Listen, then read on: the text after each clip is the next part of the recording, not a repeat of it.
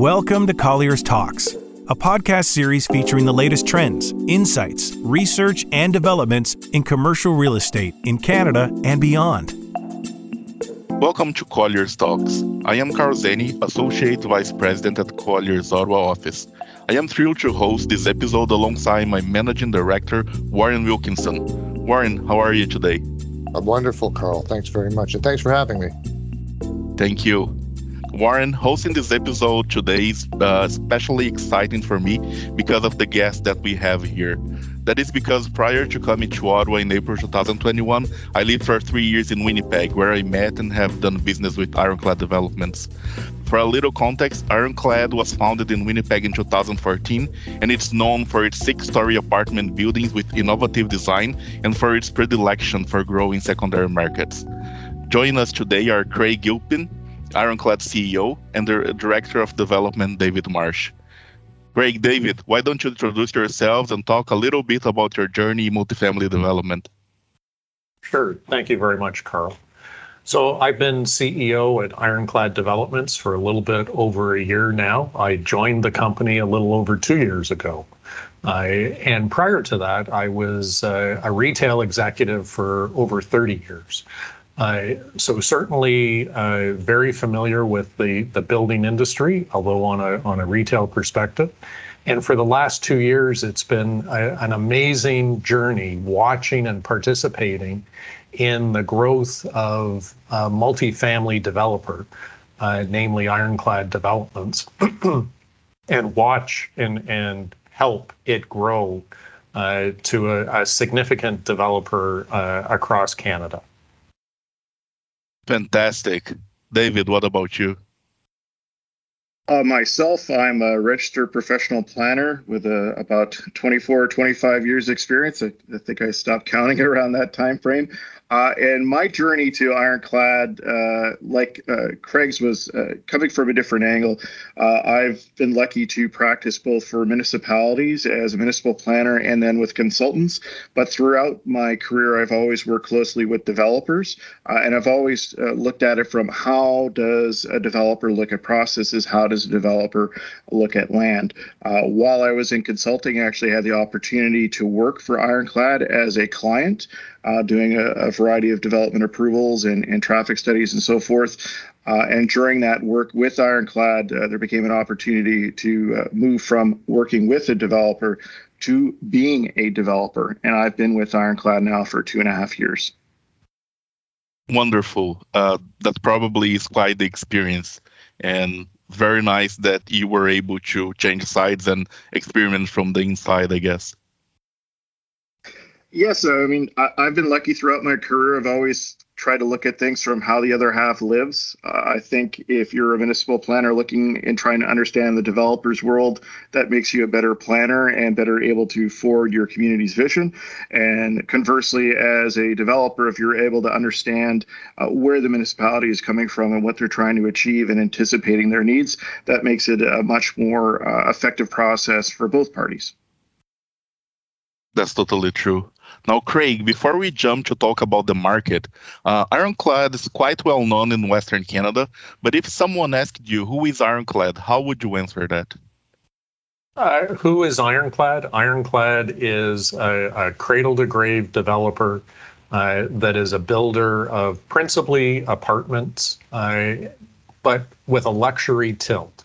Uh, we have amenity rich buildings uh, and we're we're a premium market uh, developer. But I, I think more importantly, you know, certainly anyone that can see a picture of one of our buildings can immediately see the quality and the aesthetics of the buildings that we build. And and we are a unique builder.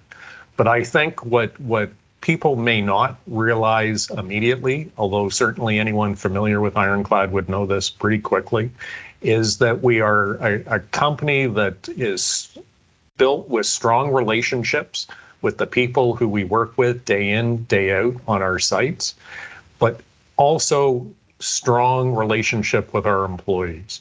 So we, we are truly a people first organization.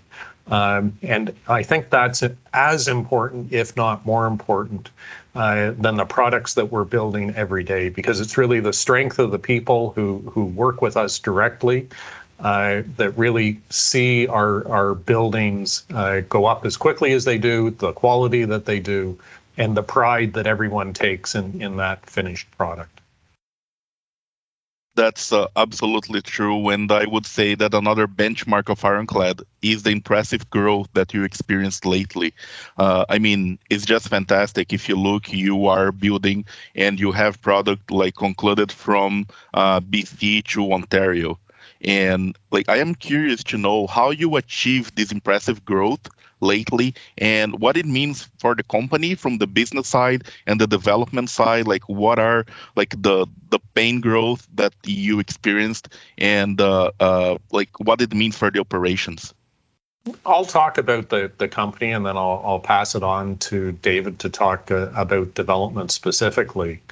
But obviously, we're growing as a company. In order to, we now have a, a number of builds in Western Canada, in, in BC, uh, in Manitoba, and in Ontario.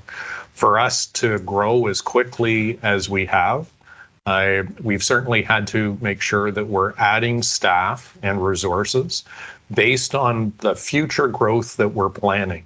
So, managers like David, like myself, uh, every day it's about what resourcing are you going to require to keep up to our future plans.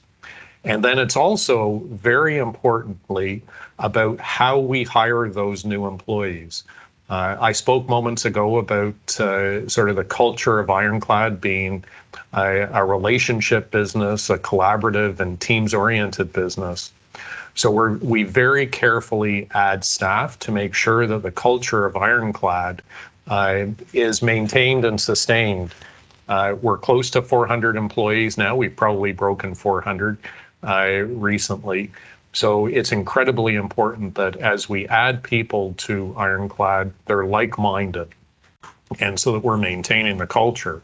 Certainly in the COVID environment, uh, that has been much more difficult for us to get out and, and be involved in the communities uh, and uh, support charities which are important to us. Uh, but we, we've really grown uh, substantially. I, I, think also it, our owner, Ryan Van Dam, uh, is intimately uh, knowledgeable and involved. Uh, and even as we grow and, and we add more and more executives to the to the uh, to the group of companies, uh, we have that inherent knowledge that's with us every step of the way, so that we're not losing focus on what has made us different, better, special in the marketplace.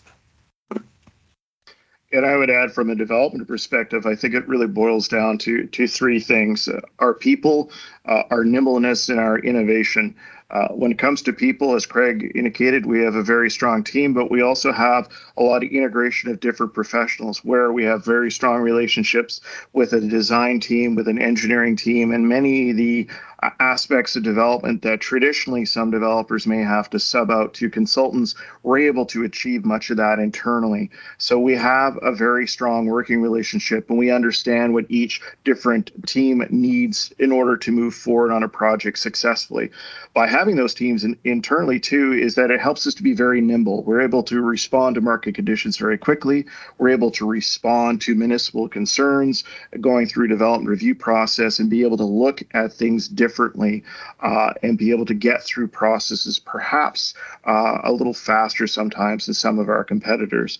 And then innovation, we're always striving for new ways of doing business to improve our processes, to improve our designs, to improve the tenant, uh, the quality of the environment that we're bringing our tenants. And we're also looking at it from the aspect of we're moving into established communities. How can we be a good neighbor? And if that requires us to be innovative with our product to incorporate certain amenities or certain commercial spaces on the ground floor to have a, a neighborhood coffee shop or gathering place, or if it involves more intensive interaction with the community to figure out what their needs are and to make sure that we're able to balance our objectives with what makes their community unique, that's one of the things that helps us to grow so spectacularly. Uh, and currently, we're, we're active, as you said, from Vancouver Island all the way to Ottawa. Uh, we have close to two dozen projects either under construction or through entitlement, and we're averaging about uh, 2,000 to 2,500 doors a year under construction. So uh, we have seen significant growth. Uh, with that growth does come challenges, but with that growth also come a lot of opportunities as well. And you know, like it's been two years that we are in this pandemic already, and most of your growth, well, maybe not most, but a lot of your growth happened within those two years, right? Um, did you struggle to hire people to add talent during the, the, the, pandemic? Because a lot of companies did. So I just wonder, uh, how was it for Ironclad? So certainly we have hired a, a number of key roles uh, throughout the pandemic. I would say hiring has gone through points that it's been more difficult and points that it's easier. Uh, I think overall it's become more difficult. I think employees, uh, if they're secure in the role they have, uh, it's harder to get them to to change that role.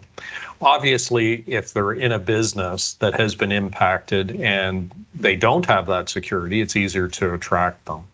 Um, but, so it's really situational from that side of it. Uh, we've been able to hire uh, a crew of very talented individuals through the pandemic, uh, senior, middle management, and entry level. Uh, but it is challenging. I will tell you, uh, until the person actually arrives, uh, you are not certain that they're actually going to to join your organization. I've seen more examples through the pandemic of people accepting roles and then backing out of them than I ever have. Uh, previously. But certainly, hiring is is been a little bit more of a challenge, particularly in some hot areas, um, design, architecture, um, and construction. Know, construction has boomed through the pandemic. It really hasn't been one of those areas that has slowed down. Uh, so with everyone working hard, um, that pool of people is, is constrained. Has the constraints on hiring in the construction industry really changed your strategy at all, or uh, what adjustments, I guess, have you guys had to make? I'm sure there's others feeling that pain out there as well. Certainly, at times, there's schedule impacts. Um, I, I, will say that through the pandemic, uh, we have continued to maintain our schedules as, as much as possible. Supply chains have had impacts. You can have a crew that has a COVID outbreak, so that has impacts. Certainly, we have increased significantly.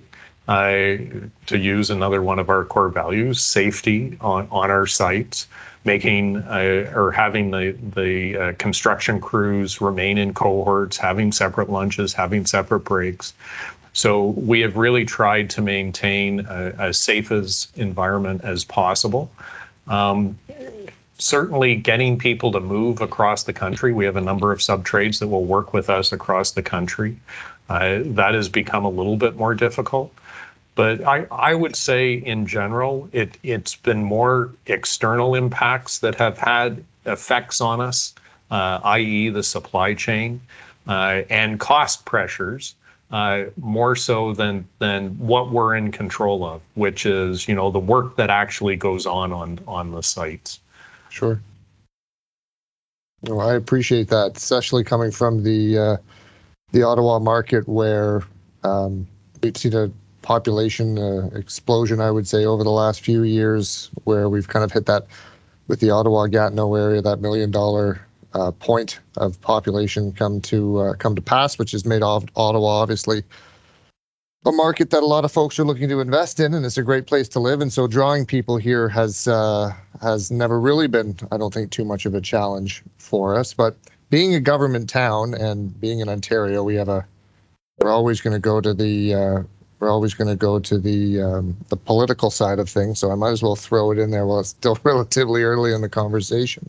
We have a a provincial election coming up here, and being in uh, the multifamily development side of things and dealing with provincial governments and municipal governments all across the country. Um, what are some of the things that we should be listening to from our politicians as uh, Ontario gears up for our next election? Any thoughts?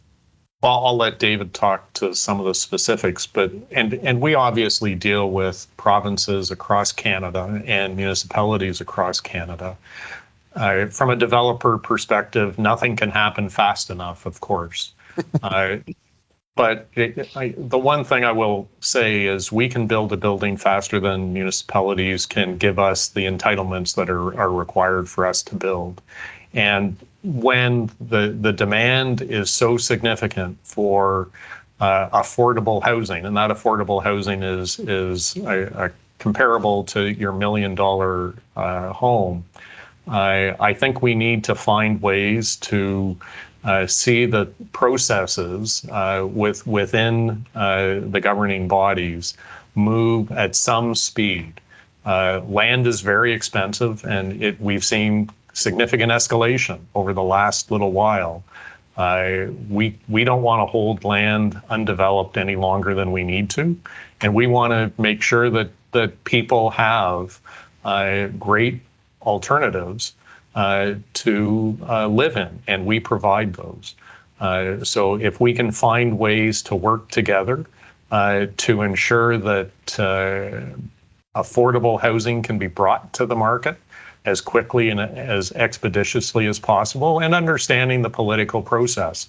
We understand that that politicians have to be reelected uh, that people are concerned with the change in, in the composition of, of their neighborhoods. So we, we are very intent on working with local governments, working with local communities to bring to market uh, what what is going to be best suited for their needs. But uh, it has to be done in a way that that is a little bit more transparent and expeditious than what it is today. Um, David? Yeah, we we work obviously with municipal governments and and provincial governments, at least the, the legislative framework, and, and we're aware when those political election cycles occur. Uh, certainly, um, on a municipal level, we've got election cycle in Manitoba and BC coming up, and of course, you've got uh, election coming up in Ontario uh, where you're seeing a lot of discussion about housing affordability and housing supply, and that's echoing much of the discussion that's also happening at British Columbia as well. You see a lot of media coverage about housing affordability, housing prices, the the housing crisis, uh, as people are calling it, and a lot of the media coverage and and to be frank. Uh, statements from provincial governments are really about the demand side that there's uh, immigration's impacting that foreign ownership crackdown of airbnbs uh, a lot of discussion uh, is about that demand side you're even seeing talk at the federal level of, of changing things so people could tap into tax credits for first time buyers where the conversation actually needs to happen and where it's more critical is actually on the supply side. We could different levels of government can talk about the demand side uh, as much as they like, but unless we actually start dealing with the issues of of, of prompt supply, uh, that's really not going to solve the issue. Uh, and there's some reasons why. Canada has a much lower per capita rate of housing being supplied uh, than other OECD, uh, other G7 countries. If you look at OECD numbers, and it's interesting we're one of the lowest per capita on, on housing supply but at the same time, we're one of the fastest appreciating uh, housing markets of those G7 and G20 uh, countries. And the reason why we are not building enough housing. Uh, even with increase in housing supply across the country, we're not meeting the latent demand, let alone uh, catching up to our housing need. And I, we think, really, in talking to other developers, feel the same way. There needs to be more attention to the supply side. Some of that is provincial, some of that is municipal. And how do we move from more regressive policies and approval process and regulations to more progressive ones that enable more housing to occur?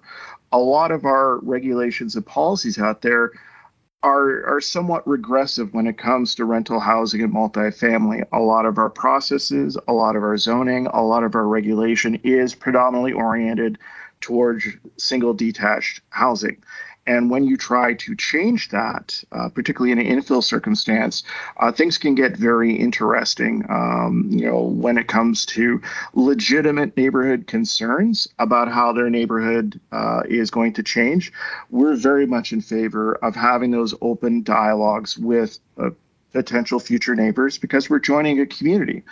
But what's important is that decision makers, both at the municipal level and also provincial, but predominantly municipal, is understanding that unless we take a hard look at some of these issues and make more concerted effort to approve housing, our housing affordability crisis will only continue to get worse. Uh, there are a lot of legitimate reasons to look at projects in depth height, traffic, parking, all those are very legitimate. But sometimes you can see through a public hearing process those being used as wedge issues or hammer issues to uh, essentially uh, quash development from occurring. And this places decision makers, particularly elected officials, in a very difficult spot. They need to meet their local electorate, but by potentially denying housing from being approved, they're really working against their municipality's own long-term interests. And and you know, to put my registered professional planner's hat, we always talk about in the planning world the quote unquote public interest. And really, it's a challenge for decision makers because it may be in the electoral interest to deny that housing project or cut it down from 12 stories to six stories. But from a long term housing need and a long term economic need for your community, it may not be in the public interest to do so. So, how do we move from more regressive policies that may prohibit or make it very hard for multifamily or rental to go in and move to a more progressive uh, regulatory environment that allows for those things to occur. There are some really good examples out there of progressive legislation and progressive municipalities, and I think more of that needs to be brought to the forefront as part of that conversation. Regardless of where you sit on this issue, I think all parties would agree our existing regulatory and approval framework for housing is not working effectively we need to come up with new and innovative ideas on how to boost that housing supply. Now, David and Craig, one thing that's fascinating is how you are doing this work basically in, you know, all over Canada. Um, I come from a country, I come from Brazil, where uh, regulations and law on development are pretty much standard and like homogeneous uh, uh, in all the, the states. But here in Canada, sometimes you move from province to province and it almost feels like other country. I know that when I moved from Manitoba to Ontario, um, things are very different from a development perspective, from regulatory perspective. Uh, a lot of laws are different, culture is different. So how is the the experience and which are the challenges but also the rewards um, of developing in so many different provinces and municipalities well certainly geogra- geographic diversification uh, has its obvious benefits uh, for a company like ours, there, there, are certain protections, making sure that we're, we're maximizing the opportunities uh, and not creating oversupply in, in any one particular area. For us to grow, we, we have to be diversified in the in the geographies that we operate within. So that that's probably first and, and foremost. Uh, we have uh, set up an office, interestingly, in uh, Victoria, so that we now have a, a Western office uh, with the balance. The vast majority of our staff is is here in Winnipeg, and certainly whether you're whether you're talking, and David will get into this in more specifics, but whether you're you're talking about uh, our developments group, whether you're talking about uh, our design, uh, we have an engineering group, obviously our construction group. Uh, they do need to deal with the various regulations uh, as they move across the country. It is different. Uh, you you need to make sure that you're hiring uh, people, or you're you're you're ensuring that the people within your your organization have the expertise that's required in each one of those jurisdictions. Uh, you're engaging literally teams uh, to do these developments, uh, whether it's in uh, BC, Manitoba, or Ontario, that have specific knowledge you have to make sure that you have very strong relationships, that you're willing to listen, you're willing to understand the requirement and adapt what you're doing. Uh, I, I, will say one of the things that has impressed me from the day I started at Ironclad is our ability to adapt, uh, to ensure that you know we're not standing up saying that we're all knowledgeable. Our opinion is the only opinion that counts. That's not who we are. Uh, we're adaptable and flexible. Uh, to ensure that we're meeting the requirements of the areas that we're building in. Uh, so it gives us the diversification as a company, but it, it also teaches us that that we need to make sure that we're going into these jurisdictions saying what is it that we don't know, who is it there that does know, uh, and making sure that that we engage them. Uh, and bring them with us through the journey to, to build in that jurisdiction.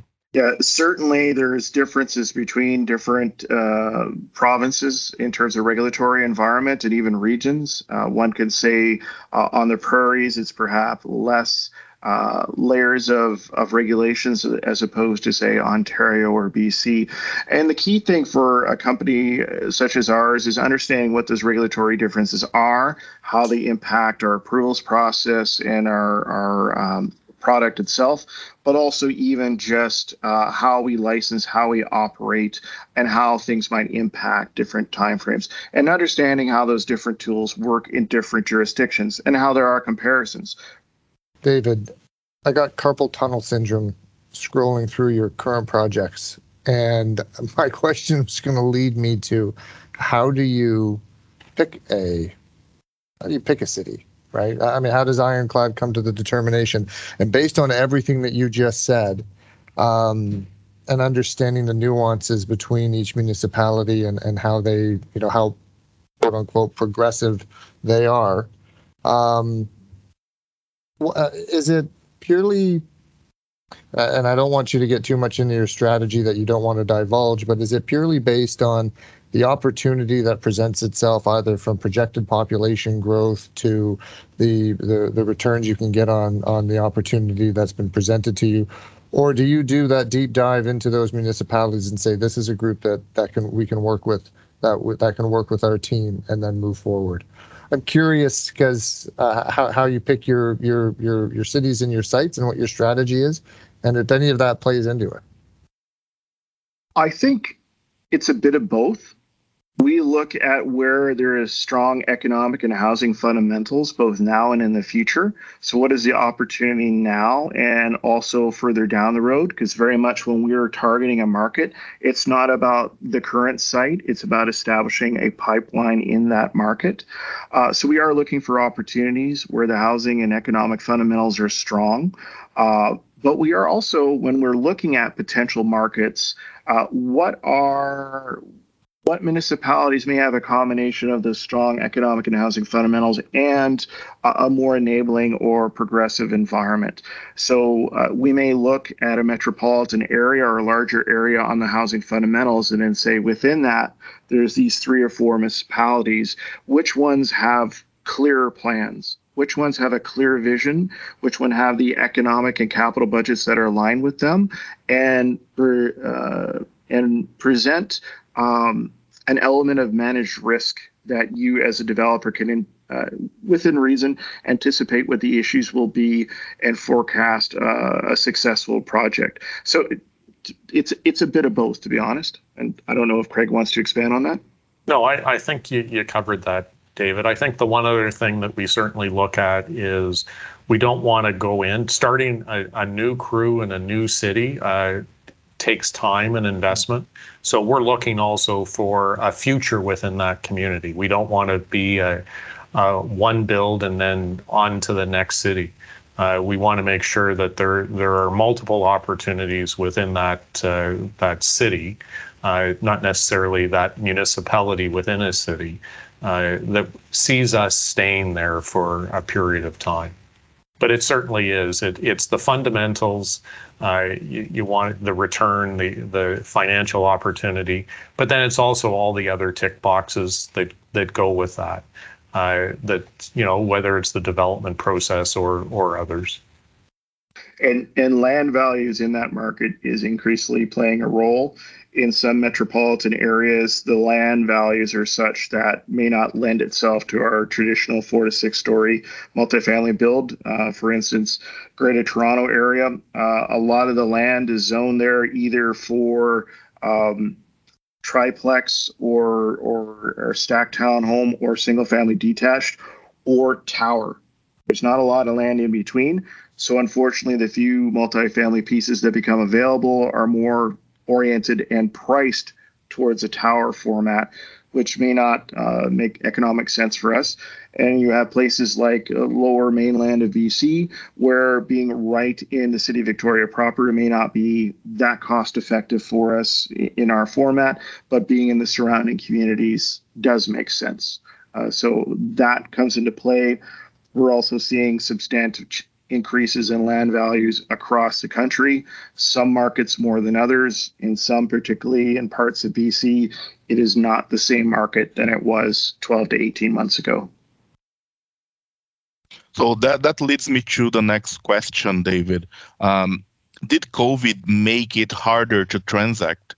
Um, did it shorten the, the supply of appropriate zoned uh, and multifamily land? I don't know if COVID is the direct connection here, I, and David can can fill in. But we, and to his last point, we've seen a, a, fairly dramatic change in pricing within the marketplace over the last 18 months. Uh, so increased prices, shorter due diligence periods. Uh, land is always going to be a, a, fixed supply within within the marketplace. Obviously, travel to these jurisdictions is more difficult. Uh, so it's all telephone transactions. Uh, David and group have got out, but they've only got out a couple times, probably in the last two years. Uh, so sort of getting out there and, and seeing what's available has has been more difficult. Uh, but I, I, don't know that it, it's a direct uh, correlation to the actual pandemic that has caused this. I, I think it's there there probably has been uh, some migration, and we hear it. Uh, outside of Toronto to other jurisdictions, we we're hearing Toronto to Kelowna, Toronto to Victoria Island, or Quebec. Uh, I I think possibly there's a bit of uh, remote work. It's like okay, if I can remote work, where do I want to remote work from? Uh, and certainly you're, you're in Ontario. I've heard price escalation substantially in the Muskokas as people say, okay, I don't need to live in the city. I can go uh, to Muskokas and, and uh, work from there. I think that same type of uh, migration has been happening to other areas within Canada where you know, and you take the highest level of population uh, and you just move a, a little bit and it tightens supply up. Uh, and and so we're we're certainly seeing prices migrate up, and I think there's a number of factors that are that are causing that. Yeah, certainly COVID has had an impact on various sectors of the economy. Uh, if anything, I'd say in the multifamily housing side, uh, it's actually uh, the tempo and demand has increased. Um, luckily, we are in a uh, an area that, regardless of what the happens with the economy, people still have the need for some place to live, particularly if it is a higher end product such as our such as ours, which makes it more desirable. Uh, you have seen uh, increases in development across the country, and you're seeing a reflective uh, increase in land values and, and pricing the market.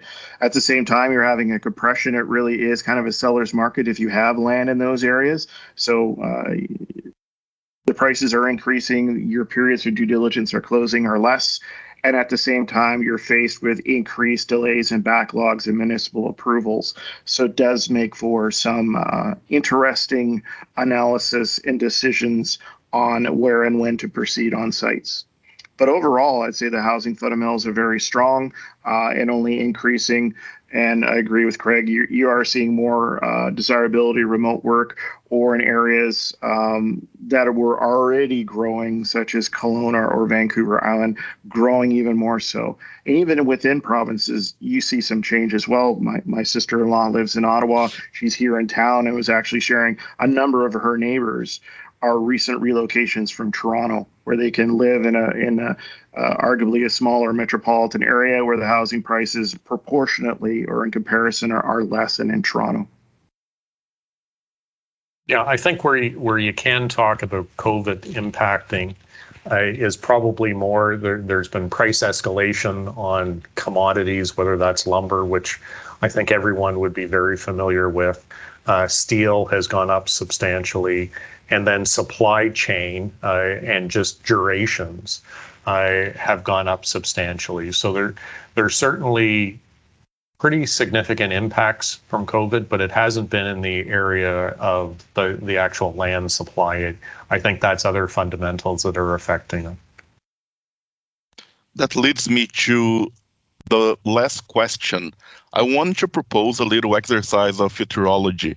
Um, now, I know that's quite impossible to right now say where our economy is going and all that, but where do you think the multifamily development sector is going in 2022 and 2023? I think it's a very strong uh, sector to be in. I, I think the demand for multifamily is going to continue to grow rapidly. Uh, and I, I think it, it, if you look from an investment standpoint, uh, it, it should be the darling of the market. It is the darling of the market. I, I, I don't see any of the fundamentals uh, changing in any negative way. Uh, I, you, have certainly heard we just went through a, a federal election not that long ago, uh, and housing affordability is something that was coming off the tongues of all of our politicians.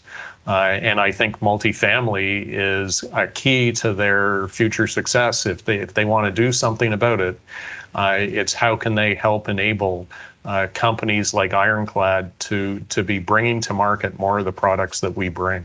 I would agree with Craig that uh, the overall housing fundamentals are quite strong across the country. Uh, I think it'll be even more pronounced within uh, municipalities or metropolitan areas in terms of areas where growth and development is enabled and welcome and where there is a strong market. So I think you'll see even more strength in master plan communities and greenfield areas, particularly where there's a mixed use component, and also on infill and redevelopment sites along major public investments such as rapid transit corridors, um, major redevelopment sites, and things of that nature. Uh, I would only see strength in both of those areas. Uh, I'll be curious to see where multifamily goes in more, how shall we say, traditional detached residential suburbs and in some of our uh, more mature communities where there isn't a major redevelopment site or, or public infrastructure investment. Do I get to answer that as well, Carl? Sure. Oh, okay. Um, uh, I guess um, opportunity abounds. Um, it would be my uh, you know, comment to that. Uh, every um, landlord, client, investor that we speak of uh, when they come to chat with our investment team here, yourself included, Carl. Um, the top two are industrial and multifamily, and it's it's in interchangeable order. Those two are the the the, the darlings right now, the the belle of the ball, if you will.